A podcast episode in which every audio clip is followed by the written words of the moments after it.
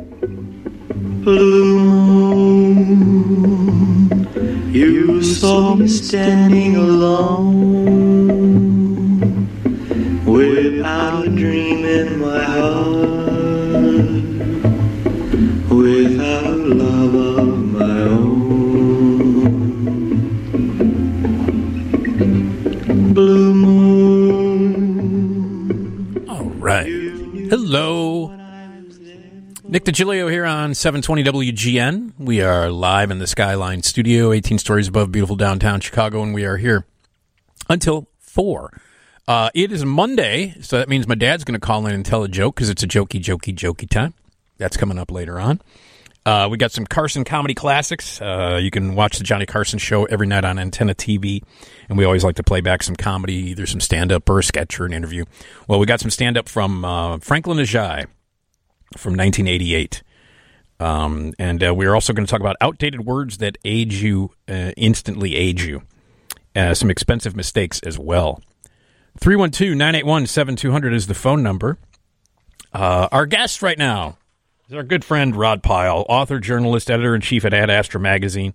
You can check out rod pyle books dot com. If you have any uh, space-related questions or comments, give us a call, three one two, nine eight one, seven two zero zero. Let's welcome Rod to the show. Hello, Rod. Good morning. How are you? All right. How are you, sir? I'm okay. I saw Greyhound today. That was a thrill. Yeah, I watched it over the weekend. Did you? I did. I liked it very much. It was just nonstop, and they didn't spend a lot of time on character development other than Tom Hanks, did they? No, they didn't. They didn't. No, it was it was it was, it was a solid movie. I enjoyed it. Yeah I, yeah, I was really impressed. Yeah. All right. Uh, Rod, tell everybody about yourself. Well, I'm old enough to have been born about the same time the space age was and uh, grew up during those heady years. It's, it's funny. Somebody asked me today about what's the difference between a writer my age, I'm sixty-three, and somebody who might be in their thirties and forty or forties who are writing about space and related fields. And I thought about it for a minute, and I thought if you're talking about the space program anyway and the space race, there's a lot of younger people writing about it, and they're very excited, and they're good writers. They're very good writers in a lot of cases. But, it, you know, you do get a different perspective, as I'm sure you remember, having known some of that stuff that happened before the space station and before the, the later part of the shuttle program. So it was really a blessing to have been around to have seen that and to have experienced that. So I grew up being totally enamored of that, so other people were following sports, baseball and football and later basketball. Um, I was an astronaut groupie, although I wasn't following them around, but I was following what they did. Right. And then I got into documentary filmmaking and uh, different kinds of television production. And finally, in the mid two thousands, started writing space books, and I've written seventeen, and I'm working on number eighteen now. And I also edit, as you usually point out, Ad Astra Magazine for the National Space Society, which yeah. is great fun. Ad Astra is a, is a, is a terrific magazine. Uh, tell me a little bit more about it. So it's been around since the eighties in one form or another, and it's won a bunch of awards and so forth. And uh, back in, in those days, a lot of pro-space organizations had print magazines, but gradually, one by one, they've kind of winked out of existence. So I think at this point, it's just us and maybe one or two other groups. And it's about sixty-four pages. The nice thing about our magazine is because we're a nonprofit, we don't have much advertising in there, just three or four pages.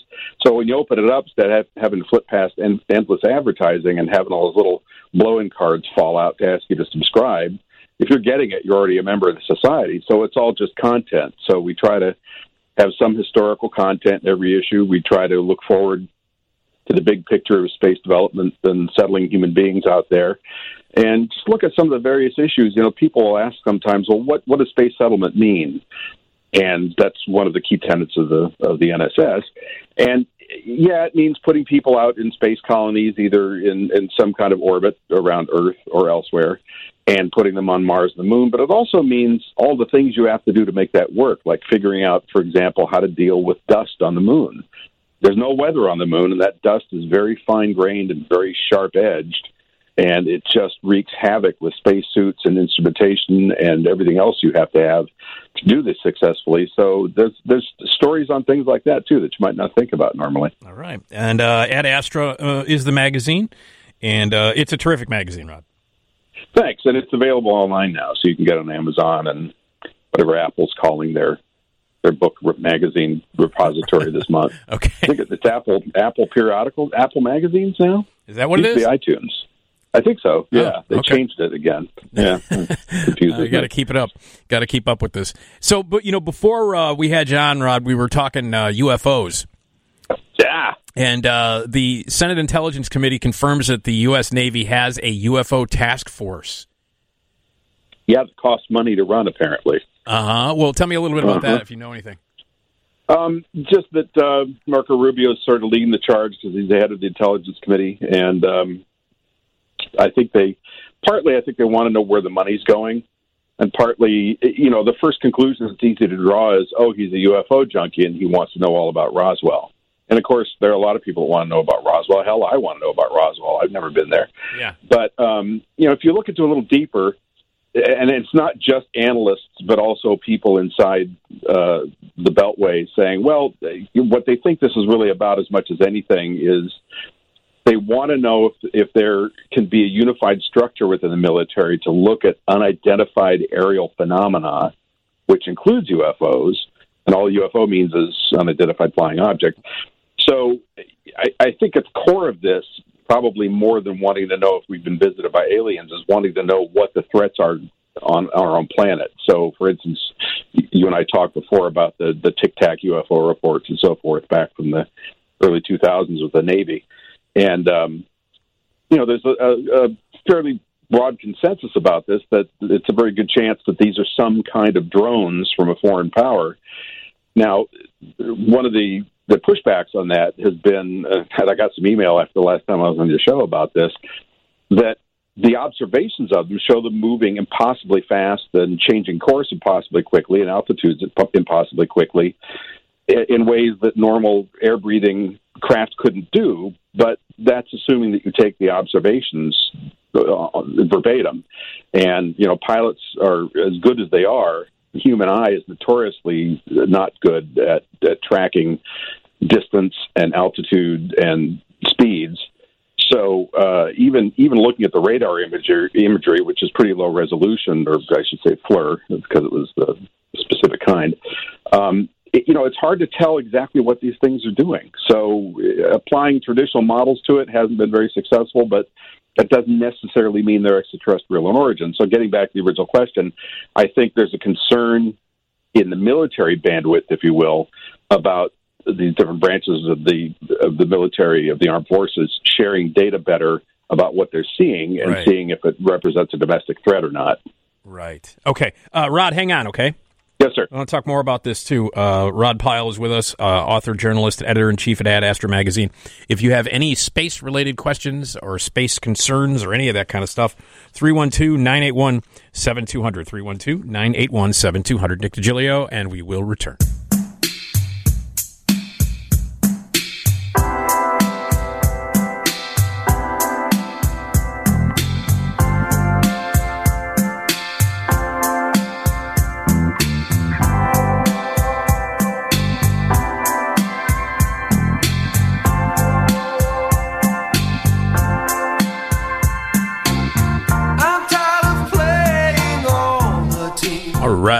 Hello, Nick DiGilio here on seven twenty W G N. We are live in the Skyline studio here until uh, four a.m. Uh, coming up, we've got some classic uh, comedy from uh, the Johnny Carson show, this morning featuring uh, Franklin Ajay. Outdated words that instantly age you. And my dad's going to call in and tell a joke. three one two, nine eight one, seven two zero zero. That's our number if you have a space question of some kind. Uh, give us a call because our friend Rod Pyle is with us. Uh, Rod, welcome.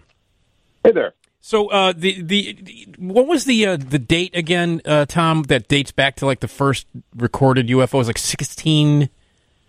Was it sixty? Was it like sixteen something? That was uh, sixteen thirty nine, March first, sixteen thirty nine. John Winthrop, the then governor of Massachusetts, the Commonwealth of wow. Massachusetts. Now, doesn't that seem like a long, long time ago? I mean, I, I was surprised when I heard that the first U F O uh, reported was in the sixteen hundreds. That's really interesting, actually. And, of course, that was before there was any such thing as aircraft. So right. unless you buy into the whole swamp gas discussion, Could have been a lot of things, I suppose. Yeah. Well, what was it, what huh. the, the the swamp gas thing? Let's let's uh, explain that. As I understand it, it's it's uh, the idea that marshes, you know, there's a lot of organic decay in marshes of, of plants and so forth, and they they start forming methane, and that somehow that becomes that ignites, and you see these balls of flame that can last for a little while, depending on, you know, wind conditions and all that. I'd never seen anything like that. The weirdest thing I ever saw was a high tension line that had a, it was, uh, I guess it was arcing or shorting out. There was this big ball of blue electricity going down the wire and then actually blew off the wire. It kind of looked like it would hovered. I guess that's a plasma at that point. Mm. And that was pretty fascinating, but that's as close as I've gotten. And, you know, I've been reading about U F Os since I was about six or eight. And, and you know, I, I'm like anybody else. I want to see one, but I just haven't seen a good sighting yet. I've seen a lot of things. I mean, I've spent, I don't know how many hundreds of nights out under the stars. About the most amazing thing, I've I see two things that were jaw-dropping. One was a huge green, it's called a bolide. It's just a very large meteor that went from one horizon to the other and exploded about halfway overhead. Um, it didn't hear anything because it was way up high. Yeah. And the other thing was there was a meteor shower in, I think, April called the Leonids that's famous for every, I think, thirty-three years uh, being extraordinarily heavy. And just by sheer luck, as a kid in Pasadena, California, I was out looking at the stars that night. And I knew there was supposed to be a meteor shower. And when they say shower, you know, it's maybe one every minute or two. It's usually not a big deal. Well, this just opened up like God was pouring a salt shaker in the sky. Wow. And it was terrifying, but really spectacular. And I feel very, very blessed to have seen it. Wow. That's amazing. So that you can imagine in sixteen fifty, oh, right? Yeah. If you saw that, what would you think? I mean, you'd have to ascribe something supernatural to it because we didn't know what they were. Yeah, I, w- when we were talking about that earlier, I was like, man, it, there was there was so there's nothing else in the sky, and you know, right. At that point. Well, and that's why you know when you, when you talk about I've written about Mars a lot. You always start off by talking about you know how the ancient world looked at Mars and why they thought it was so different and all that. I mean, one thing is it's red, so it was the color of blood and fire, and so they ascribed all kinds of death and mischief and mayhem to it. But also, it, it made these weird motions of the sky. Not, not that you'd see them in any given night, but if you tracked it from night to night, to the point at which, because of the, the way the orbits intersect with, or, or uh, visually intersect with Earth, it goes retrograde. It starts going backwards for a right. while, and then goes back the other direction. And, of course, back then you didn't have sodium lamps every ten feet lighting up your neighborhood. So when you looked up at the sky, you saw everything, which is kind of what I think you're saying. And it's real different. I mean, I don't know that many people anymore that have seen a truly dark night sky where you see that. I was actually out with, with one small group uh, out in the desert. And even in California desert, by the time you get away from one city, you're getting near another one. So it's not dark, dark, dark even there. You have to go out in the ocean if you really want true darkness. And the kids got scared because they saw this white stripe in the sky. They said, what's that? And I said, that's the Milky Way. That's the edge of our galaxy. And they're like, wow, I didn't know you could see that. Yeah, yeah, yeah. I, I've told you this before, Rod, when I was on um, when I was on a trip to uh, to Ireland. Um, my ex and I were in the kind of we were coming we were walking back from a pub in the kind of middle of nowhere, and I, it's the first time I ever looked up and saw, because there was no there was no lights, there was nothing. We were walking down a road, and it was the first time I actually looked up and saw what this what this what the nighttime sky really looks like. Yeah, you know, because I've lived I've lived in the city my entire life, and here we are in the middle of nowhere, walking down this dirt road back to our you know back to our hotel. Uh, and I I just couldn't believe it. I just looked up and I was like, oh, my God. Uh, so this is what it really looks like. Yeah, it's really something. And sadly, it's going away decade by decade. And there's actually a group called the it's Dark Sky Association or something that's trying to campaign to have, you know, fewer lights or at least shielded lights in, in certain areas so that there will be more darkness so that people can actually go do amateur astronomy and see the beauty in the night sky.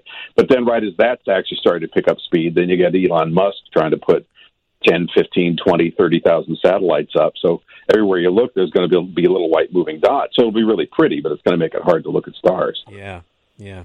Well, it's too bad. I, you know, I, I, I hope people, you know, would be able to at least, you know, a couple of times, just see what the, what the sky actually looks like, not what you think it looks like yeah. living in the city, because it's really different. It's really different. It, it is, and that's why, I mean, it's a shame because a lot of planetariums are sort of going under because they're not a popular thing to do anymore because it, it's a pretty slow attention span kind of activity. But if you've never been to one, a good planetarium is a, is an almost perfect replication of the night sky, and it's it's pretty breathtaking when it's done right. Well, we have a great planetarium here. Uh, yeah, you do. Uh, in you in do. Chicago. The Adler is just amazing. I, I I can't tell you the number of times I've been there when I was a kid. I haven't been there in a long time, but I can't tell you the number of times I've been there when I was a kid. Um, and it's just beautiful. It really is. It is. And and you see them. I'm still in touch with the people up at Griffith Observatory in L A where I used to work, and they have, a I think, a six hundred seat planetarium up there. And they, when I was working there in the eighties, we had an old Zeiss projector that was just this masterpiece of German clockwork. Everything was mechanical. And it was sensational. You know, we could go in there after hours and set it wherever we wanted, whatever night sky, whatever year. Um, now, of course, everything's being modernized, so a lot of these are going electronic. And uh, they, they still look great, but it's much more entertainment-oriented than it used to be. And, you know, that's just, that's progress, and yeah. You've got to be okay with that. But there is that... that moment where you first would dim the lights, or the, the planetarium operator would dim the lights, and it would go down from the blue horizon lights to, to pure dark. And, and if they're good at it, they kind of do it in increments. And each time they go a little further, you get a little gasp from the audience. Yeah. And finally they dump them entirely, and they go, yep. And so, yeah, that's what it's supposed to look like, you guys. Yeah, it's beautiful. It really is. It is. Uh, they, they used to have a, uh, right around, I don't know if they still do this at the Adler, Uh, but uh, at Christmas they would have uh, they would have a special about the mm-hmm. the, the star, um, right? And it was beautiful. We used to go every year. It, it, it wasn't really uh, Christmas time until we went to the Adler. Yeah, and it's usually there's usually something about what was the Star of Bethlehem. Yeah. You know, was it a star? Was that a comet? Were they looking at Venus? Was it a U F O? What was it? And uh, I don't think anybody's ever answered the question to complete satisfaction, but it makes for a good show every single year. Oh yeah, no, it's it was one of my favorite things to do at Christmas time. I haven't gone in, I haven't gone, I haven't gone in a long, long time. Um, well, now you got to go. Yeah, I do. As soon as everything reopens, yeah. Well, there is that. Yeah, yeah. That little so, problem. Yeah. Now you mentioned the Griffith, uh, the Griffith uh, uh, Observatory. Is th- that's the that's that's the one that's featured in Rebel Without a Cause, right? It is, and it's also uh, featured in, what's the name of that show? Rocky Jones Space Ranger. So we all remember it from Rebel oh, Without wait, a Cause, of course. Wait a minute. I, I'll get what? there. And there's a statue of, of, of, you know, James Dean down front. But there was a, this awful show made in the fifties. I shouldn't say awful. It was about as good as anything else science fiction in that era, called Rocky Jones Space Ranger. In the opening of the show, he drives up in an old Jaguar X K one twenty with the top down, and doesn't open the door. He leaps over the door like like James Bond would ten years later, and runs up the observatory stairs because that was Space Command headquarters or something like that. Wow. What, yeah. I don't even this this I don't even recall the name of that show. Yeah, I know. It's it's about as obscure as Radar Men from the Moon. Did you ever see that? No. Oh. So that was made in the late thirties, early forties, I think. It was a Republic Studios serial. So, oh, you know, okay. They were half hour or whatever. Yeah. And they ran to the theaters on Saturday matinees. And, you know, it was Buck Rogers type spaceships flying around, making a sound like an airplane with nineteen propellers, and smoke and sparks coming out the back and dropping instantly to the stage floor. Right. So it wasn't very convincing. And then you could see the wires and all that. Um And the thing that got me was, you know, it's supposed to be invading moon men, right? There's a few variants on it, but that was the general theme, the guys to the moon. But everybody except for the, the grand poobah, who, you know, had a funny costume and weird things over his eyes, for some reason, all the henchmen were just guys in suits with fedoras and snub-nosed thirty-eights. And I remember as a kid watching this thinking, where are the ray guns? This even isn't, isn't even as good as Lost in Space, which I caught the other night, by the way. I hadn't watched broadcast T V in a long time, but where I am now, I'm I'm actually wired up so I can get over-the-air T V. And by gosh, they were playing Lost in Space at two in the morning, where it belongs. Yeah. It was every bit as awful as I remembered. Yeah, I grew up watching that show, so I have a I have a soft spot for it, uh, and for and for uh, and for uh, Doctor Smith. What was wrong with Doctor Smith? I mean, there are a whole bunch, you know, as an adult, you look at him and you think, okay, I've got some questions about this guy. Yeah. But, uh, proclivities. But, uh, yeah, he was a little over the top. And apparently he was a very serious actor, and even in recent years when he was interviewed about it, he'd talk about it in a very thespian sort of way. Oh, yeah. Yeah, yeah, yeah, but yeah. Just look at him and think, yeah, that, it didn't look like you were taking all that seriously. Well, but you know, the whole it's, show it's, kind of it, it's interesting how that character changed, because at the beginning... He, yeah. was, he was supposed to be just like this straight-up villain, and then he just said, oh, no, not me, take the boy, and then it just became... Yeah, oh, that's good. That's that, good. It became really ridiculous. Now, now, wait a minute. Now, Tom, you found a little uh, more info on... Well, yeah, I've, Rod mentioned this about the henchmen just being guys in fedoras with snub-nosed thirty-eights. And this is on the show. This is on the show, uh, Rocky Jones Radar Space Ranger. Moon. Okay. Uh, well, this this is a little bit about stuff, Rocky Jones Space Ranger. This is oh, an actual okay. the actual paragraph here. Uh, Although many strange worlds were visited, the alien characters usually spoke ama- American English and always appeared as normal humans, albeit in bizarre costumes and environments.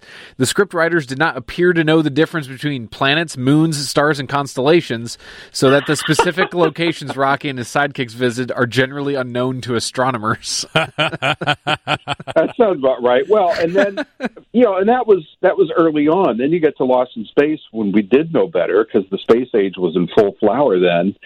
But you still got everybody's got two legs and two arms and two yeah. nostrils and two eyes. They may look like a giant styrofoam carrot, but they're still bipedal. And it got to the point. I think I told you before. I, I I took a directing class from a guy who had directed a number of episodes of Lost in Space years ago. Really nice guy. And after class, I got to talking to him once, and I said, I have to ask you a question. He said, shoot. And I said, Lost in Space. And he kind of smirked and looked around like he hoped nobody was overhearing us. And I said, you're a great director. Why? And he said, it's very simple, my boy. Alimony. And I said, okay. And I said, tell me the truth, though. It really looked like you were dumpster diving to get those costumes together, and that the scripts are kind of written around whatever you could find. And he said that was it. Irwin Allen was this really tight-fisted producer from that era. Did some good shows, Voyage to the Bottom of the Sea, Lost yeah, in yeah. Space, yeah. Time Tunnel, you know. But they got towards the later seasons of Lost in Space, the budgets were so small, they were squeezing every dime out of it they could. They would literally, apparently, go around the studio. She would have been cast off. So that's why one week you'd see aliens that looked pretty good. Then the next week, I think the low point I remember was aliens that had sheer nylon stockings pulled over their faces and white sequin top hats and capes, because some vampire movie had thrown away a bunch of stuff and they found it and said, okay, write it in. It's fantastic. Oh, all right, Rod, hang on, okay? You bet. Rod Pyle is with us, uh, author, journalist, editor-in-chief at Ad Astra Magazine. If you want to jump in, three one two, nine eight one, seven two zero zero. three one two, nine eight one, seven two zero zero. More Space Talk with Rod coming up here on seven twenty W G N.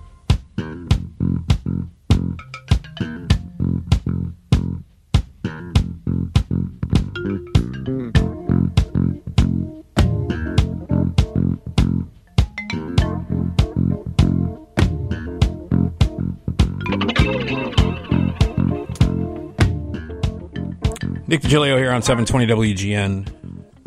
Um, during the break, I was just uh, scrolling around on the internet. Uh, Kelly Preston passed away. Um, she's only fifty-seven. Uh, she had a few years battle of uh, breast cancer, and she uh, and she passed away. So uh, condolences to the whole Travolta family. Uh, I, I love Kelly Preston. I, I just thought she was I thought she was great, and it's uh, really sad to hear that she passed away. She's only fifty-seven years old. So sorry to bring down the mood, but um, yeah. So uh, let's get back to our talk about space. If you want to jump in, it's three one two, nine eight one, seven two zero zero. three one two, nine eight one, seven two zero zero. We're talking with Rod Pyle. He's our good buddy, author, journalist, editor-in-chief at Ad Astra Magazine. You can check out rod pyle books dot com for more information. And hello, Rod. Hi there. Hey. So uh, let's talk about A Day in Space. Yeah, thank you. Um, this is something that uh, was put together over the last couple of months. So the National Space Society does a yearly conference every year called the International Space Development Conference, and we invite big thinkers from yesterday, today, and tomorrow to come talk about just about everything. There's, I think, uh, thirty tracks with multiple speakers on each, so there's tons of stuff. It lasts about four days. Wow. It's usually about one thousand, fifteen hundred people, and we move around to various cities. But, of course, this year we had to cancel like everybody else, and we're a volunteer organization, so there's a lot of, mm, what should we do about it? So finally a small group has got together and said, okay, let's do something virtual. But we didn't want to do a Zoom call for all the reasons we've discussed before, yeah. like Zoom bombing and so forth. Yeah. So we decided to give it the full court press as much as we could. So I sent out production kits to a bunch of people that were our keynote speakers, about uh, you know, six, six new ones. And then we had some stuff that we had already recorded before COVID hit. So a couple lights, microphones, so forth, just to really try to bring it up a notch. So on July sixteenth at uh, eight o'clock Pacific and eleven o'clock Eastern time, we'll be starting a seven-hour day. And we've got speakers ranging from, we've got uh, Buzz Aldrin doing an exclusive interview with our president, Jeff Notkin, who used to be on the show Meteorite Men. Uh, he was the host there, mm-hmm. um, interviewing Buzz. And that, that was really fun. So I've edited all this stuff, so I know it way better than I want to, because I've spent, you know, a couple of days with each one of them. But, right, right. Um, so that, uh, we've got another astronaut panel with Al Worden, Fr- uh, Fred Hayes of Apollo thirteen, Uh, Walt Cunningham for Apollo seven, and Jerry Griffin, who was a flight director at NASA during the Apollo years. And that was recorded about a year ago when Al Worden was still alive, so that they have a lot of great stories to tell.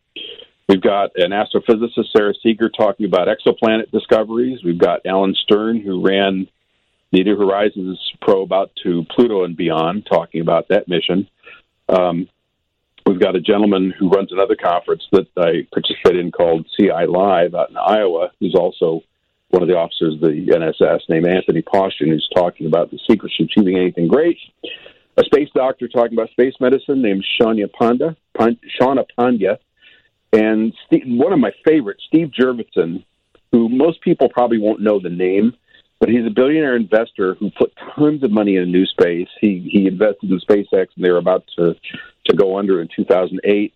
Uh, just a brilliant guy. I think I told you about it before. He got through Stanford engineering in two and a half years by basically gaming the admissions computer system. Jeez. He's that smart. And sitting with him for an hour in a room, interviewing him, it's like all the air gets sucked out and the atmosphere becomes ele- kind of electric. And he's just so excited about everything he's telling you. And he's got these incredible visions about the future of what he thinks is going to happen in the next twenty years. So that's really exciting. And then finally, myself and Rob Manning, who's the chief engineer at J P L and was the chief engineer on all the Mars rover missions, I have kind of a smackdown session where I tell him, you know, when I was growing up, Mars was this really cool place with aliens and oceans, and, you know, we thought it was kind of like another Earth, and then you guys at J P L came along and ruined everything. And then he builds the argument, because I'm a romantic at heart, right? He builds the argument, well, yes, but truth is better than fiction and supposition, and now that we've found the history of water there, we're building back your verdant Mars and blah, blah, blah. So it, it's great fun. And we had a big man hug at the end and agreed that we needed both sides of the story. Oh, there you so go. That'll be going on that day. And we will be on space dot com, okay, on their website and their YouTube channel. And we'll also be on the N S S YouTube channel and on uh, N S S Facebook Live. And on Facebook Live, we'll be, as many of the speakers as we can get in, will be answering questions in the text box off to the side. So if you want it to be interactive, go on Facebook Live. Wow, there you go. And that's a day in space on July sixteenth. Yes, sir. Oh, that sounds great. That sounds really, really and I, great. And I expect a really pithy question from you about the Mothman or something, okay? Yeah, I'll make sure to I'll make sure to, to disrupt the uh, the whole thing with a Mothman sighting. Um, here's Big Ed on W G N. Go ahead, Ed. Hi, Nick. Am I coming in? Yes. Okay, hey, Rob, I just want to ask you a question. Sure. What happened to Skylab and Soyuz? Why didn't they uh, work out? Well, Soyuz is the, is the Russian spacecraft, so I think you're thinking about uh, Mir, which was their big space station before the International Space Station. So I'll take them one at a time. So Skylab was the first American space station, launched in nineteen seventy-three, had some problems. First crew went up and fixed it. And it was up there till seventy-nine, I think. The idea was it was supposed to stay up long enough, and the shuttle was supposed to happen soon enough to go up and tow it to a higher orbit and keep it around for a few more years, because we could have gotten another ten years out of Skylab. It was a very, a very capable uh, space station, and big. It was still, to this day, it was the largest single volume compressed space in in uh, ever put up in orbit. Yeah, I think it was thirty-three by uh, eighty feet or something of that nature. So it's big. Problem was the shuttle got delayed, and there was a lot of solar activity happening in the late seventies. Much more activity happening from the sun than normal for that part of its cycle, the solar cycle of activity, and it caused the Earth's atmosphere to actually inflate, move out a little bit. which caused just enough drag that Skylab came down sooner than expected. Yeah. Now, at that point, they didn't have any maneuvering control over it, so it was just a question of when it was going to come and where it was going to go. So I, I remember, I remember, Australia. Rod, I remember vividly people freaking out about where Skylab yeah. was going to fall. I mean, it was a big deal. People were like, oh, my God, where's it going to fall? Oh, my God. Because it was a big machine. Yeah. Yeah, yeah, yeah. It was a very big machine. So that was that one. Mir um, was uh, controlled the orbit, as I recall, and that was just, it had lived out its useful life, and they had had a couple of fires on board, and the machinery was getting very old, so it was just time to deorbit it and bring it down. Yeah. All right, Ed. Thanks for the call, buddy. Thanks, Ed. All right. Take care. Uh, yeah, so Skylab. Jeez. We had a, uh, we have a, um, um, a local uh, radio personality here named Steve Dahl. Yeah. And uh, when Skylab was the the big thing, he did a parody song to uh, uh, uh, to Shattered by the Rolling Stones, and he called it Skylab, and it was all about freaking out about where Skylab was going to land. And it ended up in, in it ended up landing in Australia, correct? Parts of it did, yeah, and and I mean, you probably remember that people were selling hats with bullseye on the oh, top yeah. and all that kind of stuff. No, yeah, yeah, you know, because you got to take these things tongue in cheek as possible. We can't control them. And then a couple, just a couple of years ago, that first Chinese space station, Tiangong One, same thing. Now, it was much smaller. It wasn't much bigger than a spacecraft, but they lost contact with that and couldn't bring it down in a guided fashion, so it re-entered over the ocean. Thank God. Yeah, and broke up into a few pieces, but yeah, there, there's. You know, there's some responsibility, and actually legally now, the legal framework says if you launched it, it's your problem, so you've got to figure out what to do with it, and that applies to anything from microsat up to a space station. So we're trying to be more careful about these things. Yeah, boy, I just, yeah, but it was such a, so it was so, so crazy. It was like the summer of seventy-nine, if I remember correctly. Yeah, yeah, yeah. Oh, man, it was nuts. I just, uh, it was nuts. It was like at the, it was, it was the top of the news story every hour, every night. It yeah. was, it was like COVID is now. Yeah, yeah. It was just so crazy, and nobody was. Everybody was like, "Where's it going to fall? Is it going to fall on our, you know, can it fall on our house? You know." Well, think of the insurance claims. Yeah. Jeez. No, that was weird. Yeah, Skylab brings back a lot of memories right there. Right. Yeah. All right, Rod, hang on, okay? You bet. All right, Rod Pyle's with us, uh, author, journalist, editor-in-chief at Ad Astra Magazine. Lots more space stories to talk about. And if you want to jump in, it's three one two, nine eight one, seven two zero zero with your space comments or space questions. Rod's here to answer. three one two, nine eight one, seven two zero zero on W G N.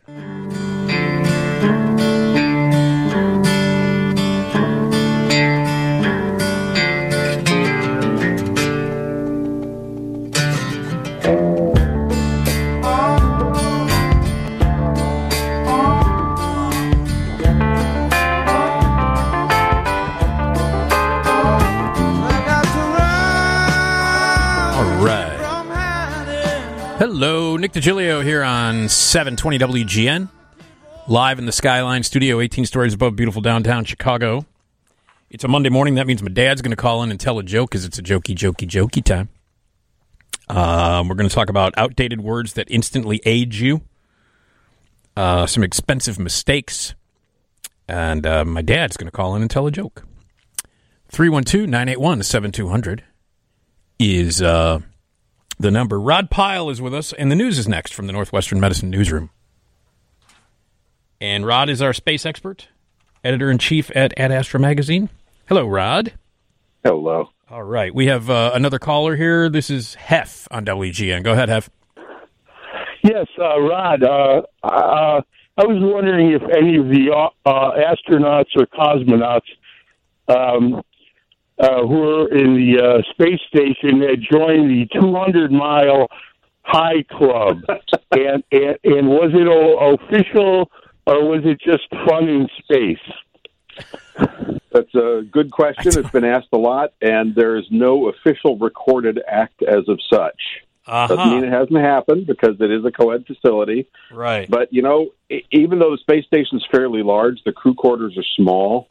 And you're separated in most cases by cloth or kind of a flimsy separator, so noise carries pretty far. So you'd have to find a real dark remote corner and be quick. And when you think about the, the, the physics of it, You know, things bounce away from each other in space, so without getting too graphic here, you can imagine without some bungee cords, it might be kind of a challenge. That said, one of the early uh, places to line up for a ticket when Virgin Galactic first announced that they were going to be doing suborbital rides that would give you six or seven minutes of weightlessness was Vivid Video in Los Angeles, my hometown, the premier purveyor of porn, and uh, they wanted to do some some space sex. But uh, as far as I know, they were not sold tickets, and it never happened.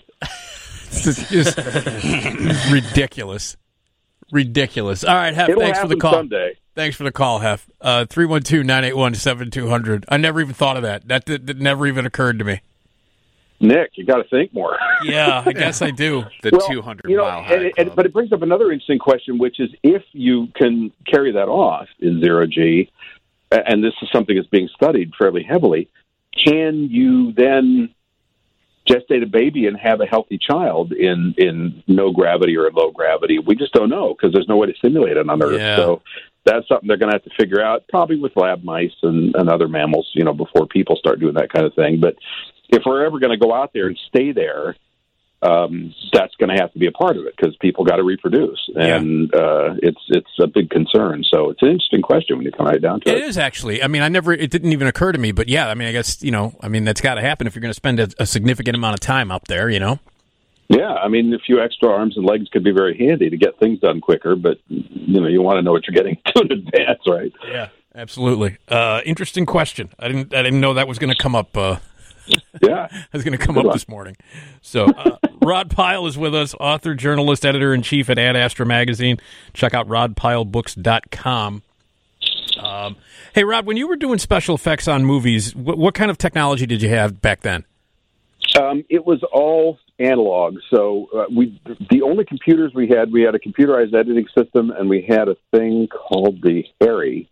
It was the name of of uh, very expensive Um, effects machine, which you could do digital painting with. So that's what we used on, on uh, Deep Space Nine to paint in phaser hits and force fields and all that. Yeah. But as far as the actual ships go, you had you built miniatures. I, I used to call them models, and they'd yell at me because they're not models, they're miniatures.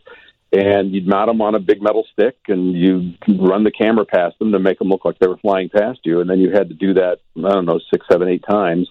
One pass for the lights on the spaceship, and one pass for the marker lights, and one pass for the lighting on the hull and all that. And then one of us would go into the post-production bay and layer all that stuff together to give you the final effect, which is why uh, the effect shots on older Star Trek were so short, because they're really expensive, and that's why you spend a lot of time cutting to the captain bouncing around in his seat looking like he's in the middle of a fight, because combat scenes cost a lot to make in those days. Mm. Wow. That, that was, was fun. Yeah, I it bet. Was really fun. Yeah, I bet it was. Uh, well, here's an interesting uh, call. Here's Warren on W G N. Warren, go ahead. Hi there. Uh, boy, you brought back some memories for me. I grew up in Hollywood, and uh, our house was in the Hollywood Hills. Rod, you'll know where I'm talking. We were in uh, Beechwood Canyon directly yeah. across from the observatory, so we saw that out of our kitchen win- or dining window every day. But what I called about was uh, I dated Rocky Jones Space Ranger's daughter. Oh, no kidding! when I was when I was in high school, we went to Hollywood High School uh, in the sixties. And his name was Stephen Crane. He was yeah. a great guy. And um, we went out for, for a while, and I'd bring her back, and we would go in, and we'd, I'd talk with her parents and her and everything. But he told a story about one day he was having a phone installed in his house back, you know, the old landline days. Yeah. And the, the uh, technician, the phone man, came in into the bedroom, and he, you know, kind of pushed the bedroom door closed a little bit to do his work, and he looked up and he said, "Now, what's that hanging from your bedroom door?" And Stephen Crane said, "Oh, that's my spacesuit." He had brought home, for some reason, one of his uh, uh, pieces of wardrobe, and he was real dead serious with this telephone technician, and he said that guy could not get out of his house quick enough. That is so funny. Now, did he really have a Jaguar X K one twenty? Or was that just oh, I don't know. I, I don't know what kind of car they drove. They had a nice house, but uh, that was probably, uh, you know, for the movies, yeah. driving up to the, yeah. to the Griffith Park wow. Observatory. One uh, one other thing, in that series, the spaceships, the rocket ships, took off vertically, and they came back and landed vertically. Like yeah, uh, sounds familiar, doesn't it? If you remember yeah. that. Mm. And they came down, and I thought, Elon Musk, they should name the, the, uh, the space uh, patrol thing that we've got. They ought to name the, the soldiers the the uh, Space Rangers. Yeah, that's great. That, that was a great series, though, boy, because I was about, I don't know, ten. That was fifty-two to fifty-four. So I was yeah. nine, ten, eleven when that was on. But dating his daughter was, I mean, it was just something kind of natural if somebody was in this uh, the business out there. Yeah. But he had some stories, and that was the one that just stayed with me. I can just see this poor telephone guy. Yeah, that's hilarious. That is hilarious. That's, Warren, that's that is that is great. Thank you so much for the call. Man, oh, sure. What are the Thanks odds? That show. Bye now. Bye. Thank you. God, oh my was... Lord. I, I grew up, I don't know, fifteen miles from Hollywood, and I never dated anybody in show business, especially not an on-camera person. They, maybe maybe Warren's just particularly good-looking. That's yeah. probably it. Yeah. God, that's a, that's well, a, great, a story. great story. That was Isn't a great something? story. Yeah, that's great. You didn't think we'd be talking about this T V show then? I love all those old shows. Yeah. It's funny, you know, we were talking about Lost in Space. Did you see the reboot that they did on Netflix? Yeah, I, I saw about half of the first season, and I thought, okay, I get it. This is clever. This is modern. They're doing all the right things, but it just didn't grab me. What did you think? I felt the same way. Uh, I, you know, yeah. I felt the same way. I thought it was interesting that they cast Parker Posey as Doctor Smith. Well, and having her as this megalomaniac, you know, that wants to do in everybody. So it kind of rounded out what, what you were talking about with the, the pilot of the original show and the first couple episodes, where Doctor Smith was a pretty convincing bad guy. I mean, he was evil, and it was fun to watch. Yeah. And then he got silly. Parker Posey didn't, didn't get silly, but, um, yeah, it just it felt a little heavy-footed to me. I agree. I totally agree. And then there was the movie back in the nineties. Oh, yeah. And uh, the, you, you, wait a minute. You like the movie, Tom? I used to love watching that. Because I can't, remember, I was just a kid. Came out in nineteen... You're still just a kid. I mean, yeah. Gary Gary Oldman was Doctor Smith, yeah, right? He was. Yeah. William Hurt was uh, oh, Professor Robinson. Right. Mimi Ro- is Mimi Rogers in it? Uh, She, she so. is, yeah. Yeah. It's, uh, Heather Graham's in it. Uh, Jared Harris. Of all oh, people. God, I totally forgot about that. Matt LeBlanc. Oh, that's right, Matt LeBlanc. That, that's... Matt LeBlanc. There's a piece of casting for you. I can't, I, Beautiful I totally casting. totally forgot that Matt Beautiful LeBlanc was casting. in that. Okay, Tom, how many times did you watch it? Oh, God. I think we had the V H S tape.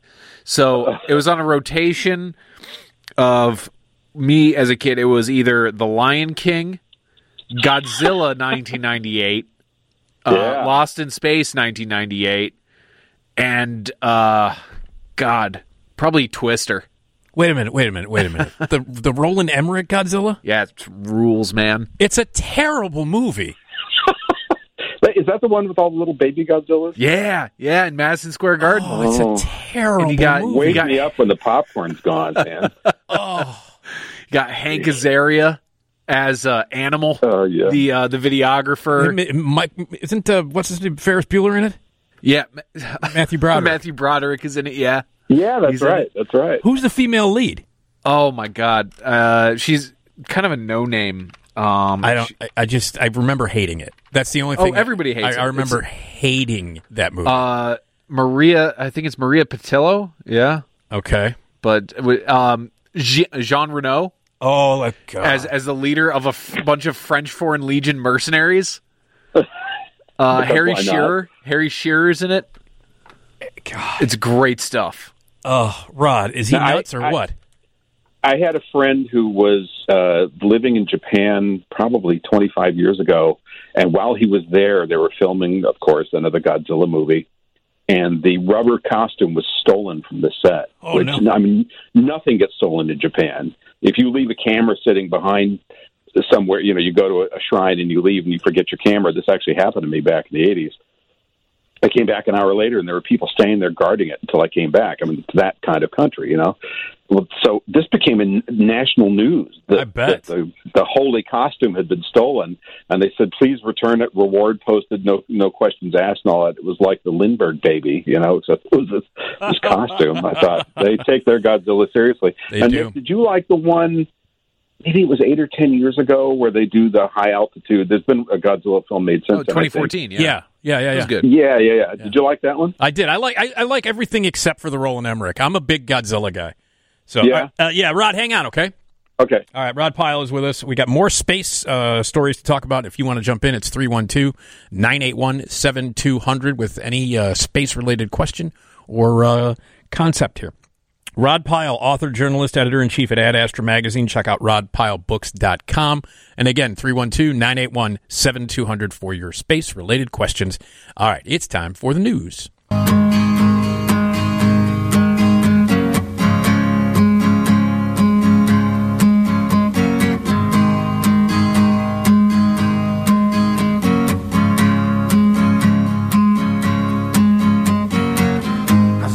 Tall, could have used a few pounds. Tight pants, points, hollering out.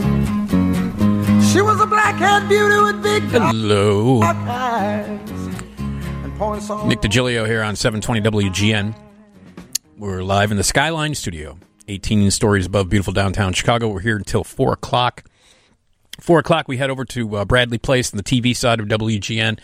Get uh, some news and information from them. And then at five o'clock, it's the one and only Bob Surratt with your morning drive. three one two, nine eight one, seven two zero zero is the phone number. A little bit later on, we're going to be talking about outdated words that instantly age you, some expensive mistakes. Uh, my dad's going to call in and tell a joke. And we've got Classic Carson. Uh, you can watch the Johnny Carson show every night on uh, Antenna T V. And we like to play a little comedy uh, from... Uh, the uh, Johnny Carson show, whether it be a, uh, a sketch or, or some stand-up or an interview. Well, we've got some uh, classic stand-up from Franklin Ajay from nineteen eighty-eight. A really terrific uh, comedian, Franklin Ajay, legendary guy. three one two, nine eight one, seven two zero zero is the phone number if you would like to join us. Rod Pyle is our guest. He's an author, journalist, editor-in-chief of Ad Astra Magazine. rod pyle books dot com is the website. Hello, Rod. Hello. All right. We have another caller here. There's William on W G N. Go ahead, William. Yes, I'd like to find out, why do they have running lights on the east, on the Starship? That's a good question. Um, I think that started with the original Trek. That's the first time I remember seeing them anyway. And, and if you look at the scale of it, those running lights would have been the size of an R V or larger. I mean, they're huge. uh, I saw the original... model from the first series in the Smithsonian about a year ago, and it's beautiful. It's a beautifully made model, but you're right. You look at it, you think, okay, there's a way out of scale, and why are they there anyway? I think it was just to go with the nautical theme and to make it look like other things from aviation at that time. And if you recall, you know, if, if like Nick and I are old enough to remember when that thing was on the, when that show was on the air the first time, nobody had really made that kind of a Starship before. Everything yeah. prior to that looked like rockets, and we didn't see anything more revolutionary than that until two thousand one: A Space Odyssey in nineteen sixty-eight. So I think it was kind of this bridge mentality, if you will, of, okay, let's not take people too far out of reality. Let's keep this kind of nautical in, in nature. But, uh, yeah, it was just a creative decision. In fact, uh, I think I've told you this before, Nick, on Battlestar Galactica, when they're getting ready to do the reboot on that, we were working on the, the pre-visualization stuff. My partner came back from a meeting with the producers, very dejected looking one day, and I said, what? And he said, well, they're changing the design of the Galactica again. I said, okay, what are we supposed to do this time? He said, they want it to look like it was designed by Frank Lloyd Wright, which I actually thought was kind of interesting, but um, that, that got kicked to the curb pretty quickly. Oh, wow. I always thought, I always thought the classic um, Starship Enterprise was just one of the coolest looking ships ever. I did too, although I have to say, and, and I'm think I'm biased because I, I worked with the seventeen oh one A miniature, but I loved that one. It was a little fifty-nine Cadillac for a lot of people's taste, but but I thought they really got it right with that one. Yeah. All right. Uh, William, thanks for the call. three one two, nine eight one, seven two zero zero. three one two, nine eight one, seven two zero zero. Okay, um, let's talk about this story here. Uh, a House budget bill denies major increases for NASA to fund an ambitious moon program. What's going on here? Yeah, we're kind of waiting for this. So The Trump administration, as you know, wants a landing on the moon by twenty twenty-four, and NASA has said, great, we're all for it. We're going to need some money to do this right. So the administration was trying to stump for, I think, about twenty-five million dollars, uh, excuse me, billion with a B, for this year. And and to be fair, NASA's budget up until a couple of years ago was like seventeen, eighteen billion. So they've been getting some pretty healthy increases, which makes people in my line of work very happy to see that. Uh, but uh, yeah, they came back and said, no, we're we're going to give you less than that. And the problem is the cut is almost entirely on the human exploration side, and and the, the bulk of it is for the lunar landers. So what that means is uh, they were hoping to scale up by twenty twenty-three to almost thirty billion dollars. And if you do the conversions, that's about the same uh, in twenty twenty dollars as what they're spending on Apollo in the sixties. So it kind of makes sense. But um, with that cut, I think, and, and just to back up a step, NASA has already let contracts to three companies, Blue Origin, which is Jeff Bezos' company from Amazon, SpaceX, and a company called Dynetics, to start designing human landers for the moon, human-rated landers for the moon. Um, so the first step's already been taken, but as so often happens, we're kind of feeling a change in the wind here, and depending on who wins the election coming up, uh, this may or may not be good news for the program. So whatever you think of Trump, you know, he has been pro-space for whatever his reasons are. And uh, so this is kind of a, a, a blow to the system here, because it probably means that it's going to be pushed back. I don't think they'll cancel Artemis outright, which is the landing program, but it'll push it back at least a few years because you just a few years because you need money to do this. The advantage we have now, of course, is with Blue Origin and SpaceX in particular. They're both very rightly famous for putting their own money into the development of these things. So these are cooperative ventures as opposed to just being work for hire like it was in the old days with the traditional aerospace contractors. But it's still expensive to, to design and operate and fly. And so this is going to be a major problem. Mm. Uh, is there yeah. is there any silver lining to this? Um. Forced efficiency, perhaps. They'll have to figure out. You know, one thing, and, and this is just really off the cuff here, because I don't see any, any rationale for it on the side of, of, of Blue and Blue Origin and SpaceX, but you know, there's a possibility that somebody like Musk might say, I, I, you know, I don't want to wait anymore. I was willing to do this on my own if I have to. I wanted to do it with NASA money, but I think I'll just keep pushing ahead. And he has been, he's been kind of bifurcated already, because he's flying cargo for years and now crew up to the space station on his smaller rockets. But as you know, he's still designing Starship with the other half of the company, more than half. And they're working double, triple shifts, and they're working really hard to get that thing to fly. So if he's successful with the Starship, which is his larger than Saturn V two-stage uh, rocket that has a huge cargo capability, if he develops that on his own and the government can get a deal, then maybe they can press it into service and move away from the S L S and the Orion capsule, because that is also a big expense, because those things have been dragging their feet for a decade now. Mm, okay. All right. Well, um, is, does it does it seem lot does it seem doable to, to, to get to the moon by twenty twenty-four? Honestly, it would be really tough. I mean, we don't even have spacesuits designed yet that can do that. We don't have the Apollo suits around anymore, and they would obviously update that design. They have been updating that design. But in terms of a real E V A-rated suit, something you can go out and do operations on the lunar surface for uh, days at a time with, which is what we want to do now, because we don't want to dash and come home. We want to stay there. Um, that's years off and, and many hundreds of millions of dollars away. So that's just one example. I mean, long-term life support, being able to land a heavy structure on the lunar surface uh, that you can live in for weeks or months or years at a time. And on top of all this, we're trying to go to the South Pole, because that's where we're pretty sure the water ice is. So it takes more fuel and more work to get people down to the poles than it does mm. the equator. That was kind of the easy, low-hanging fruit. So right, right. It's going to be tough. Okay. In all either right. scenario. Okay. All right, Rod, hang on. You bet. Yeah. Rod Pyle is with us, uh, uh, author, journalist, editor-in-chief at Ad Astra Magazine. Uh, and uh, if you have a space-related question, we would love to hear from you at three one two, nine eight one, seven two zero zero.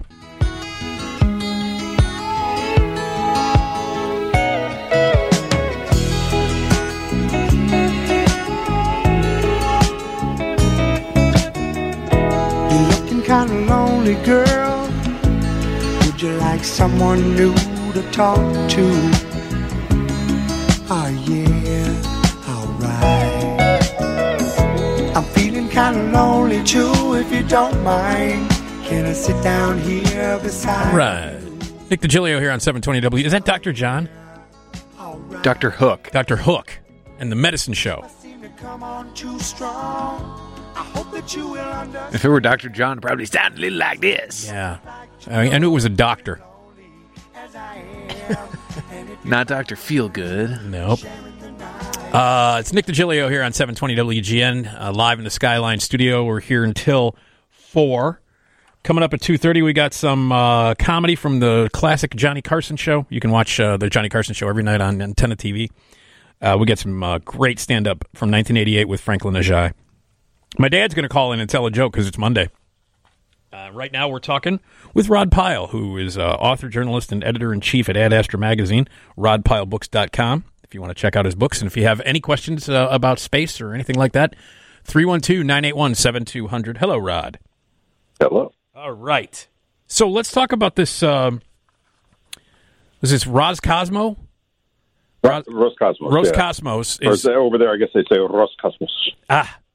They're going to send two tourists to the space station in uh, twenty twenty-three, and one of them will will spacewalk? Yeah. Now, talk about an experience that could put your stomach up in your throat. So r- the Russians have actually been the only ones so far to fly tourists into space, and, and it's something they've done well. They work with a, an American company called Space Adventures. So they flew tourists up to, to Mir, and uh, the last tourist up to the I S S was two thousand nine, I think. Uh, but, you know, they've got this quandary now, which is we're using SpaceX and we'll soon hopefully be using Boeing to ferry American astronauts up to the space station with our own spacecraft, which means we're no longer paying just over eighty million dollars per seat to fly American astronauts in the Soyuz. So when you have a budget that is only about two billion dollars, which is what the Russians have, I, I keep thinking, you know, I go back in bookland in my head, and I keep wanting to say Soviet Union. It's not Soviet Union, it's the Russians. When, when you've got a budget of two billion dollars, uh, eighty to one hundred million dollars at a crack adds up. So that's a big chunk of revenue they're losing every year. So it makes sense for them to, to crank up the tourist flights.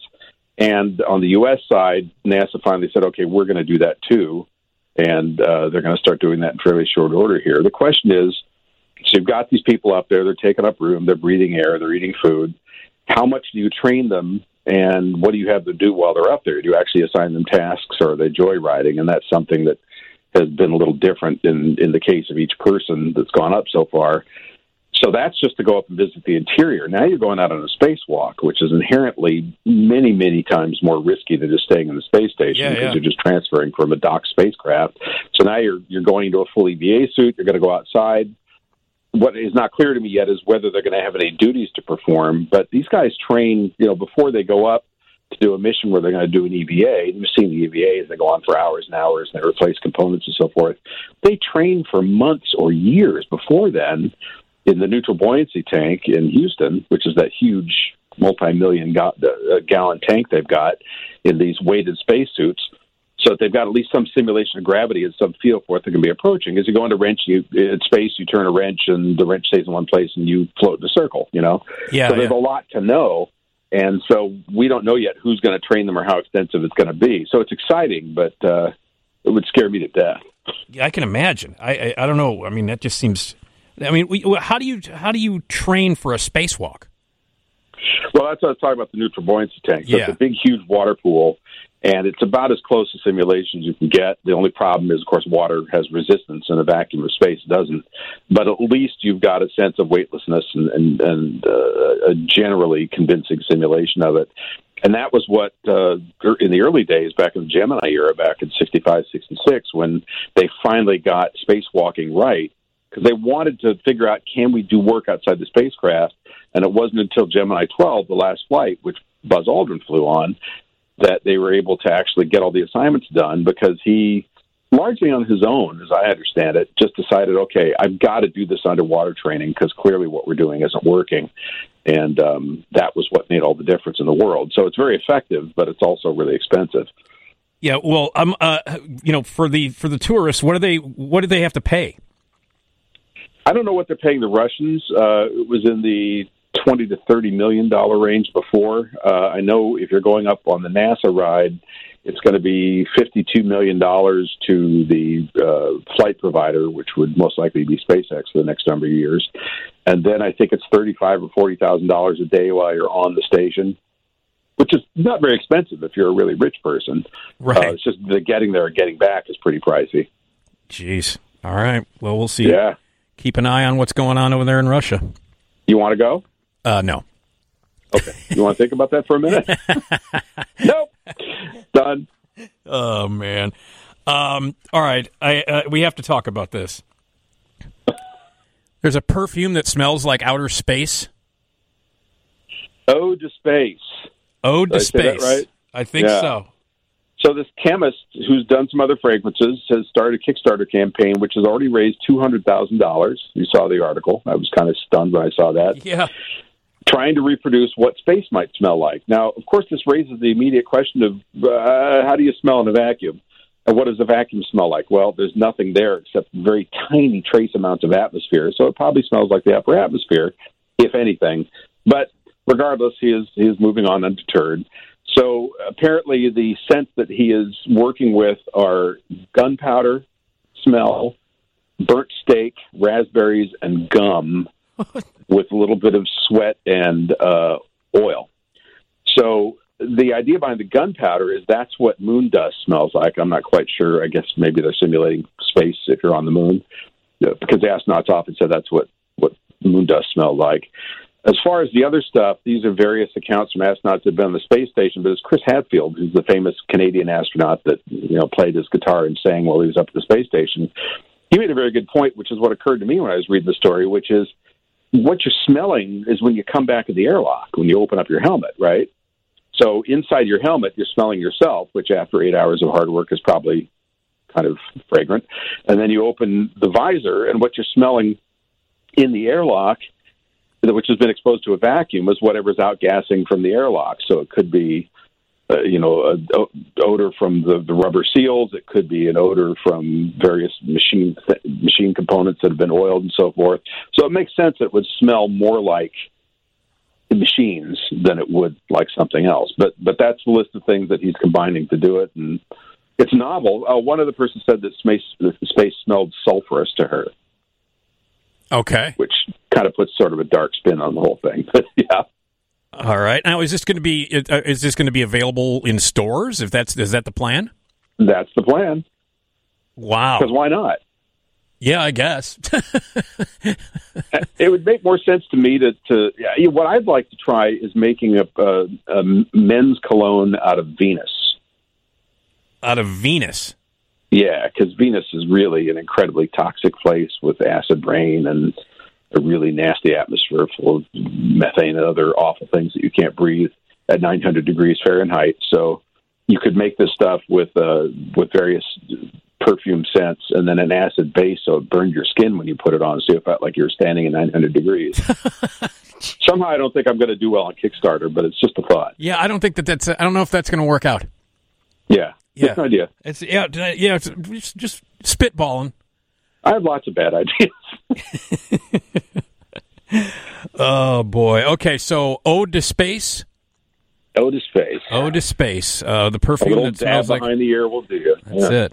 Uh, the, the Kickstarter campaign has over four thousand six hundred uh, backers. Yeah. And almost two hundred thousand dollars. It, it, it's, it's astonishing. And the interesting thing about Kickstarter, if you ever consider doing a campaign on there, is depending on the kind of project you're doing, you have to do a lot of fulfillment of uh, tchotchkes and gifts and gimmies and all oh, the stuff right. that you give everybody for the money right. for the money they're putting in.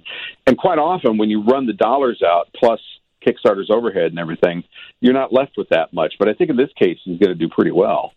Yeah, it sounds sounds like it. I mean, frankly, I'd rather just burn a steak and rub a little fat behind each temple, and, you know, you're eighty percent of the way there, but uh, yeah. I guess this is doing it the right way. Uh, do we have a time frame on when this is going to be released? Didn't see it. No.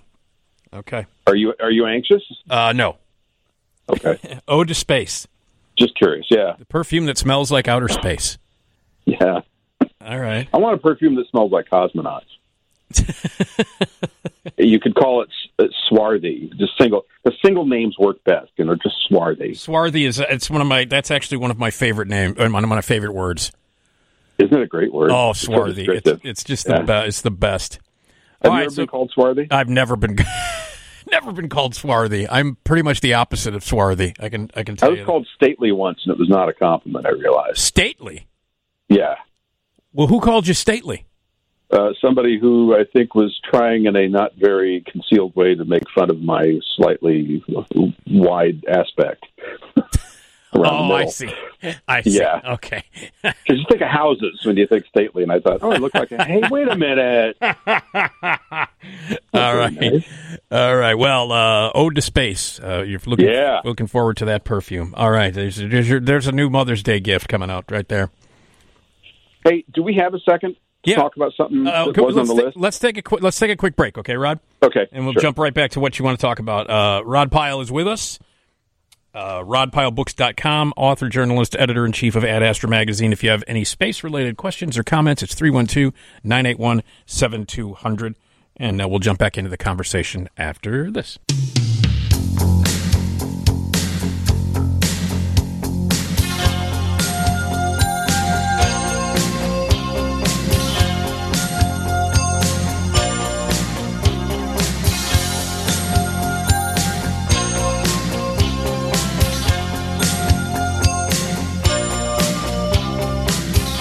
Right. Nick DiGilio here on seven twenty W G N. We are live in the Skyline studio here until four. Um, we are going to uh, be talking about um, outdated words that instantly age you, some expensive mistakes. My dad's going to call in and tell a joke later on. And we've got some Carson comedy classic with Franklin Ajay stand-up from nineteen eighty-eight. Right now, we are chatting with our good friend Rod Pyle, who is an author, journalist, editor-in-chief at Ad Astra Magazine. You can check out Rod Pyle Books dot com. If you have any space-related questions, give us a uh, give us a call, three one two, nine eight one, seven two zero zero. We would love to hear from you. Okay, Rod, you wanted to say you wanted to you wanted to uh, say something, right?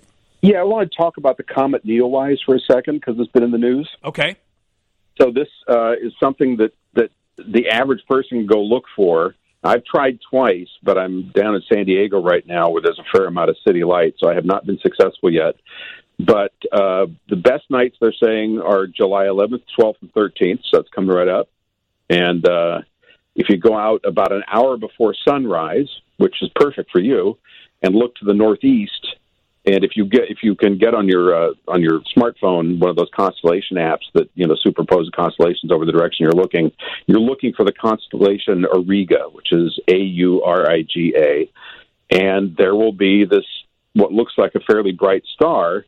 But if it's very dark or you have a pair of binoculars, you'll be able to see this long tail extended behind it, and it's this this comet called Comet Neowise, which is swinging around the sun right now, or has swung around the sun, I should say.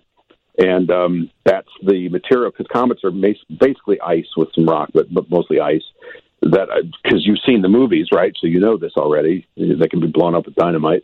And um, this is the, the ice being vaporized and streaming off in this long tail. And then between the fourteenth and nineteenth, apparently, it will be visible just after sunset. Oh, okay. And this is the best one since about nineteen ninety-eight, and we probably won't see another one like this for years in terms of just something you can go out and you don't have to know exactly where to look and just go, oh, look, there's a comet right there. Oh, so pretty cool. Exciting. Yeah. All right, very cool. Get something, somebody uh, get out there and take a look in the sky. Um, how how often do cool things happen in the sky that we that we should see? Well, it kind of depends on what you classify as cool. So every year we have a dozen or more small meteor showers, which are the Earth and the Earth's orbit is going past an old trail of a defunct comet, and they're basically kind of spread out gravel banks, and as that stuff enters the atmosphere, you see some meteors. Most of them are pretty small, but in the summer and the winter, almost six months apart, they're the Perseids and the Orionids, and the name just means what constellation they appear to come from. And uh, those are generally two of the best ones. You can see a meteor every minute or so. It helps to go somewhere dark, but you can even do it from within the city. Most of them are pretty small. They just look like a little, about that fast, little little streak of white light. But occasionally you'll get a bigger rock coming in here the size of a marble or a golf ball, and it'll actually burn for a while and make a pretty spectacular show. And sometimes they explode. They've got little gas pockets in them or irregularities, and they actually blow up while they're coming in, so you can get a pretty good view of it. So that's every month or two, there will be some kind of meteor shower happening.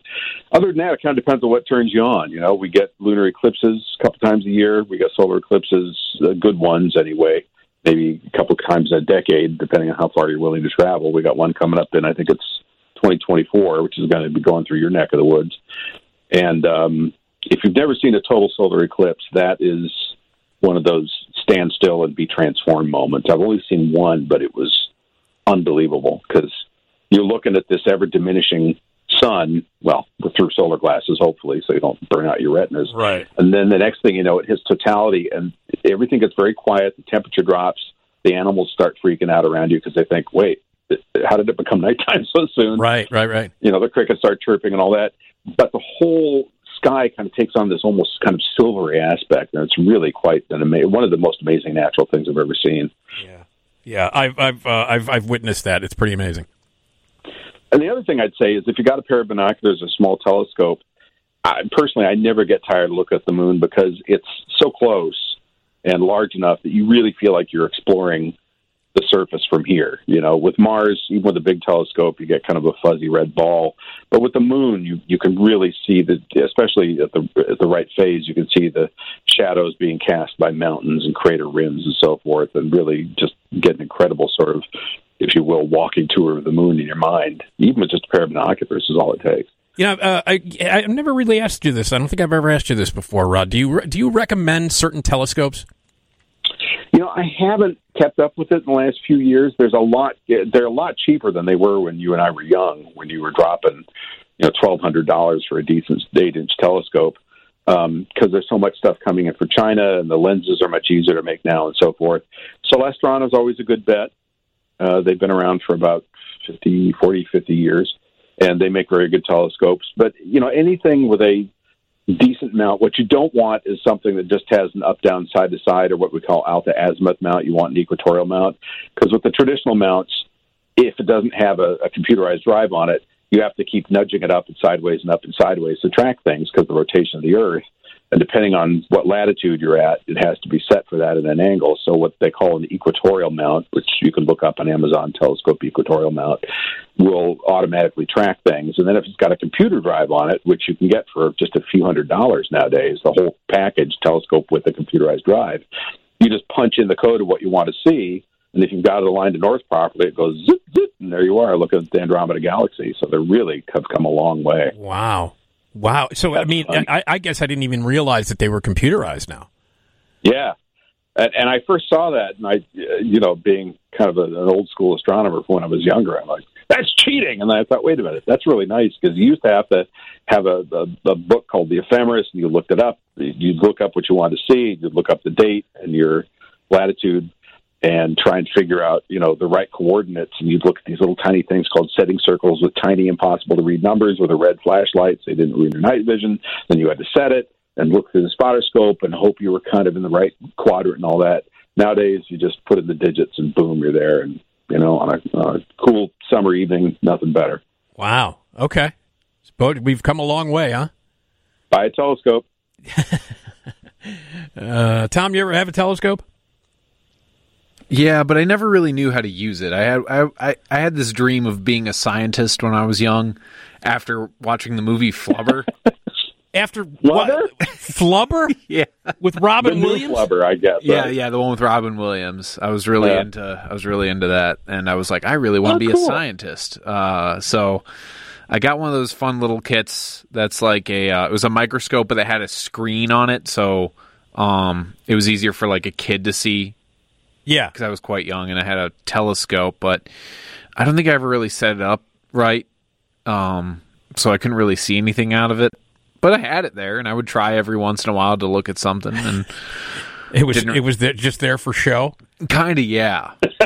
Yeah. It's what you have when you finally are rich enough to get that beach house. You always have exactly. to have a telescope on the window. Exactly. Yeah, you know, Nick, you know what Tom never did have, though, I'll bet? Uh. So that cool chemistry set we had as kids where they well, would give you powdered magnesium and yep. other stuff that would burn really well. Yep, we've we've talked about this before, Rod, about how yeah. uh, It's it's a, it's, a, it's amazing. Mine, yeah. It's amazing that people around our age are are alive. That still have their fingers. Yeah, yeah exactly. Because honestly. it's just it's it's a and, and you know sometimes Tom you just you, you're like that's no, not real. You're making this up. No. Well, there. I think uh, maybe it was our pal Trucker Rich maybe mentioned or someone mentioned that. At one point, they had stuff that may have been even radioactive, like low level, low levels of radiation or things radium. that were re- yeah, radium. radium. Yeah, yeah. So it's like, why would you ever put that in something for children? They might, they might just eat it. Oh, listen, kids just eat stuff. I, right? Mercury. It's it's ama- oh, yeah, God. mercury. I mean, it's ama- it's amazing the, the, the kind of the kind of stuff that we had when we were kids. It's it's insane. I was cleaning my garage a few months ago, and I found the, the the set inside is gone, but I found the folding metal box from my first Gilbert chemistry set. And it has this young, very white, reddish-looking kid with a red sweater vest and a bow tie on paint, you know, printed on the front of it with a couple of test tubes looking very serious. And I thought, I don't remember ever looking like that. I was just trying to make stuff blow blow up and burn. Yeah. That's, those were always the first chemicals you used up. You didn't care about all that other stuff. But yep. Give me the things that burn and make a big Exactly. Plan. Yeah. That's exactly right. Yeah. They, every every everybody our, our age, you know, around our age or something, you're a little older than I am, uh, Rod, but uh, don't rub it in. We yeah. had the, we had the chemistry set. We we yeah. had the chemistry set and a wood burning kit. Yes. That was another one. Yeah. There were a lot of toys that were really dangerous back then that either had heating elements or projectiles or that uh, that air gun that you could blow up people's eardrums with. Right. I mean, it, it is. You're right. It's amazing that we survived with all our, our fingers in both eyes. Yeah, the the, the wood burning kit to me is a, it's it's it's astonishing. It's it's it's basically a soldering iron. Yeah, like you're you're giving a seven year old a solder. I had a wood burning kit when I was a kid. Yeah. I mean, it's just, you didn't even think about it. You didn't think twice about it back in the late sixties, early seventies. It's like, yep, just give, give the kid a, give, give the kid a soldering iron. He's got to learn somehow. Yeah. Yeah, so you slowly run it along this panel of wood to make a picture, and it's, it's like, why don't you just give the kid a felt-tip pen? It looks the same. Yeah. But he's not going to sit down on the carpet and then have a three-alarm fire in fifteen minutes, which yeah. is what almost happened to me. Oh, is that, re- is that right? Yeah, I set it down, and I got distracted because I was a pretty heavily A D D kid and wandered off, and the next thing I came back, and there was this big hole melted in our brand-new plastic carpeting from the sixties, and I thought, oh, that's going to smart when my parents see it. That's not good. That's so I started cutting good. fibers from other parts of the carpet and started trying to glue them into the spot so it wouldn't show. No. It wasn't successful. I was going to no. say, how'd that work out for you, Rod? It didn't work out well. It was yeah. like the time we broke the window and tried to glue it back together. It just didn't work. I had a very understanding older sister that was uh, my, my partner in crime for these yeah. things. Well, yeah. At least you had a partner in crime. I'm an only, yeah. I'm an only child, so... All the crimes were done by you and you exactly. alone. No accomplices. Nobody else got blamed. Nobody else could be blamed. It's like, hey, you're the only kid here. That's true. There's nobody to point at. There's nobody. No, thought of that. Can't you can't? That's oh, it, man. man. You get blamed for everything. So does that mean you're like uber accountable as an adult? No. Okay, just checking. I figured I had that one nailed. Tom's Tom's losing it in there. You're laughing a little too hard, yeah, pal. Sorry, no. Uh, pardon. He's enjoying this more than he really you're should. La- you're laughing a little too hard. Okay, uh, Rod, hang on because we got to talk about some uh, dino killing, ice spewing, earth destroying asteroids. Okay. All right, hold on, Rod. Rod Pyle is with us. If you want to jump in, if you have a question uh, or a comment concerning space, three one two, nine eight one, seven two zero zero, three one two, nine eight one, seven two zero zero. Always great to have Rod Pyle on. Check out rod pyle books dot com.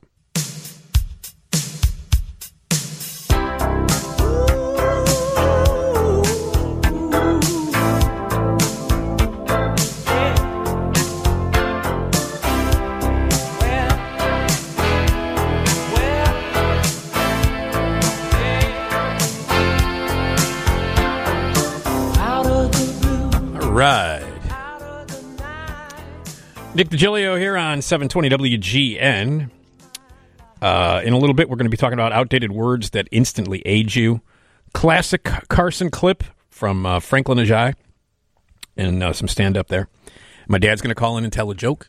And our phone lines are open at three one two, nine eight one, seven two zero zero. And the news is next from the Northwestern Medicine Newsroom.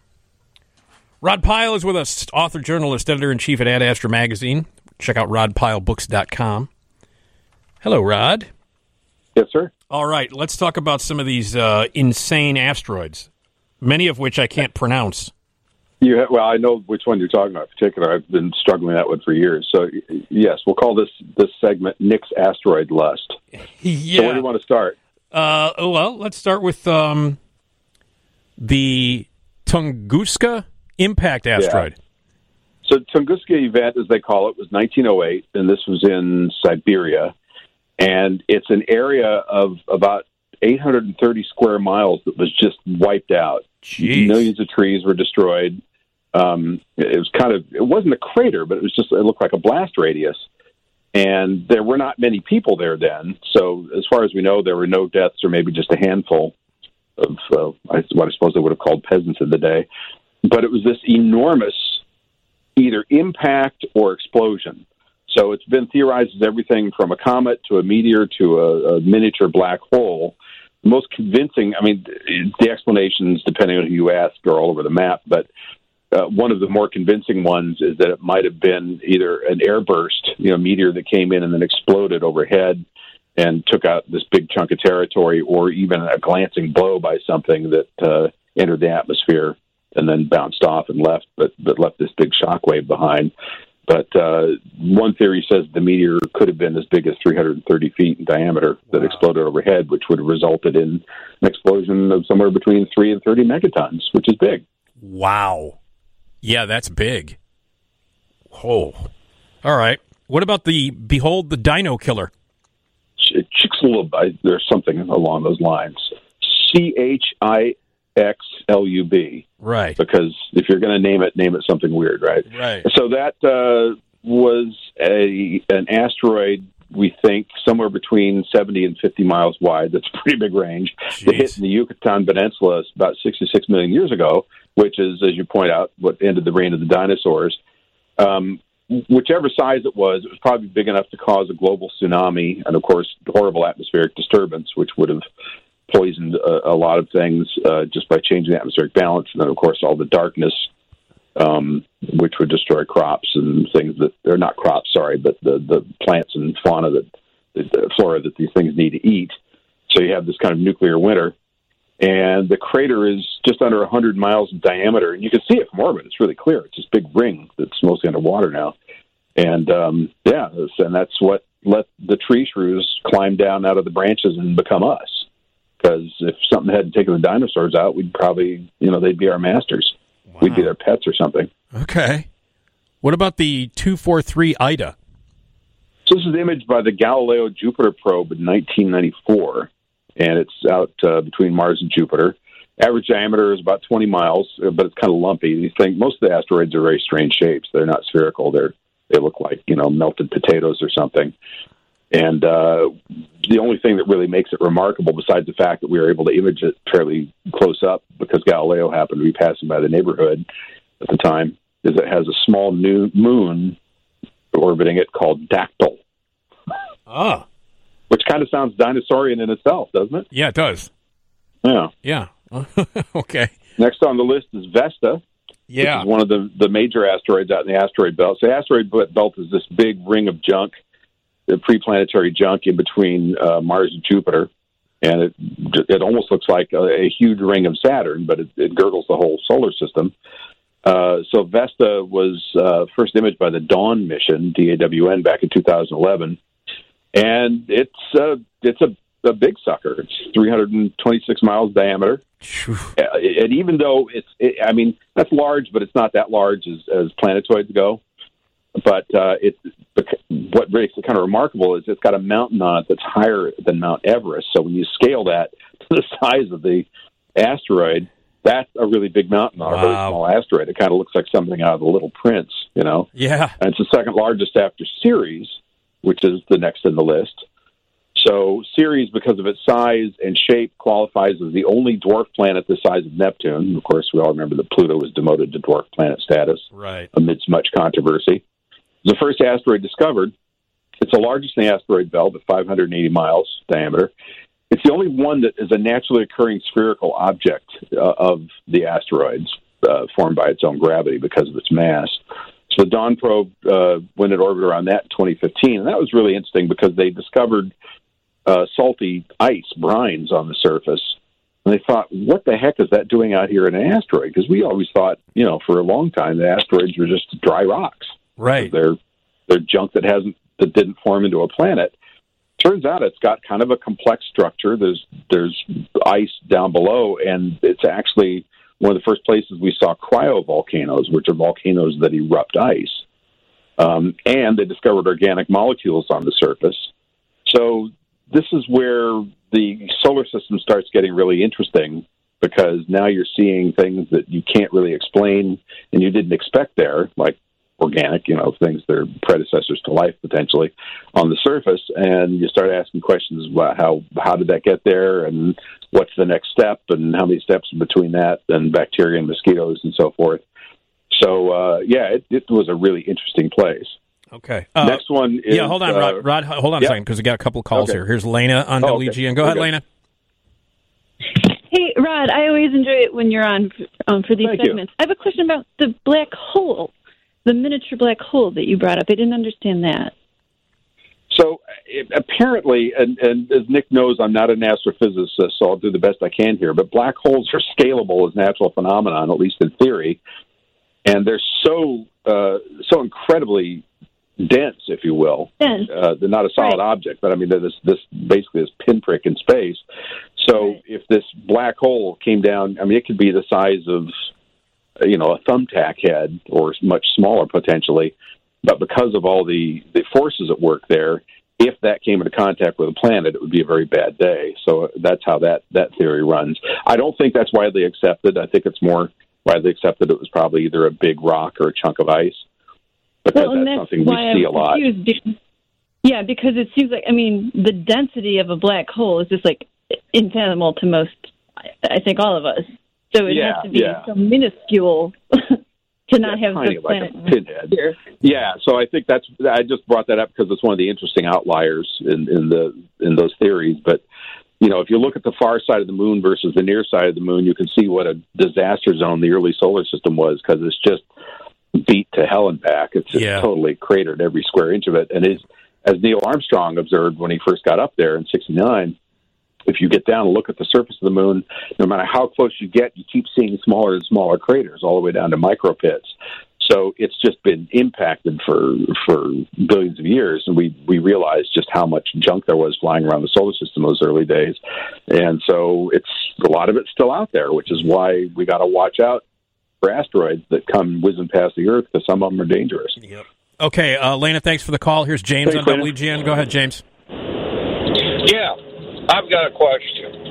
Why couldn't the old shuttle be used? Of course, it'd have to be updated, but you'd have to increase the tank by a third and put a couple more boosters onto it. The reason why you'd have to increase it, that way you'd have fuel and you could refuel it while it's in space. So the, the problem with the shuttle is it was kind of a closed-end design. It was supposed to be cheaper than Apollo. It was supposed to be reusable, fully reusable, and it was neither of those things. It ended up being more expensive than Saturn V to fly and only partially reusable. But that technology doesn't scale well, is, and this is something Elon Musk found out with the Falcon Heavy. He thought he was just going to slap together three Falcon rockets and have this big mega booster. Turns out it takes a lot more engineering than that. And finally, the shuttle was kind of operating at the extreme edge of the technology of the era as it was. So I think scaling it up the way you're talking about, while it, it makes sense on the surface, you start getting into problems of scale when you do that, and things just don't work as well anymore. Uh, so it was kind of operating about as well as it could given that design. And just to be fair to NASA, that wasn't their original design intention. That was the result of Nixon's incessant budget cutting in the late sixties, early seventies, mm. and that's why they had this compromised design. Okay. All right, James, thanks for the call. All right, Rod, let's get uh, back uh, to the uh, to the to a few more of these asteroids. Okay, which one do you want next? Uh, let's go okay. to uh, one six two one seven three. Ryugu. Ryugu. So this was uh, an asteroid that was uh, explored by Japan's Hayabusa two probe. Uh, just last year, and not much remarkable about it except that we've been to it, and it shot a projectile into the surface and watched what happened, and then also picked up a sample, so it's returning to Earth with a sample now, which is going to be interesting to see what these sort of primordial bits of the solar system are like, because this is really like walking into the biggest, it's the end of Raiders of the Lost Ark, you're walking into the museum of the solar system's early days. Uh, Bennu is uh, the target of the OSIRIS-REx mission, which is a NASA E S A mission. It arrived in two thousand eight. It's orbiting now. It's still investigating. It's going to do a sample return in twenty twenty-three. Bennu has the distinction of being a potentially hazardous object for Earth. It's got a one in twenty-seven hundred chance of impacting between twenty-one seventy-five and twenty-one ninety-nine, so we don't care. But it's sixteen hundred feet wide, so that could be a big, nasty, five-mile-wide crater taking out a better part of a state by the time you account for all the shockwave effects and stuff. Here's my favorite, Didymus and Didymoon. Okay. So this is, uh, besides the fact that it's cute, so it's a fairly large asteroid with a fairly small moon going around it. What's remarkable about this one is that it's the target for the DART mission, the Double Asteroid Redirection Test mission, which is going up uh, either next year or the year after that. And they're going to basically slam a spacecraft into Didymoon, the smaller of the two, to see if they can deflect it, just to get a handle on if we do see uh, the dangerous asteroid coming our way in the future, you know, what kind of technology intervention can we do to try and keep it from hitting Earth? So the earlier you, you deflect them, obviously, the, the, the wider the vector that they'll miss Earth by. Well, then we have the uh, lyrically named twenty nineteen O D, which is the size of a seven forty-seven. What made it unique is that it passed Earth inside the diameter of the lunar orbit in twenty eighteen, mm. and that's somewhere between two hundred and four hundred feet in diameter, so that would be a bad afternoon. Uh, ninety-nine, uh, sorry, nine ninety-nine forty-two Apophis uh, will pass within nineteen thousand miles of Earth in twenty twenty-nine, so now you're really coming down close, mm. too close for comfort for a lot of people. Yeah, that's eleven hundred feet across. So again, a very large crater in the order, order of many miles, and would wipe out something between the size of a county and a small state. And then, of course, you've got all that stuff blown up in the atmosphere. So besides the area that it actually causes all its destruction yeah. in, it also causes terrible atmospheric okay. effects hey, and crop loss and Rod, all that. Rod, we're out of time. Yes, sir. We're out of time. Okay. But uh, thank you, Rod Pyle, everybody. Uh, and let's uh, go, go to the news.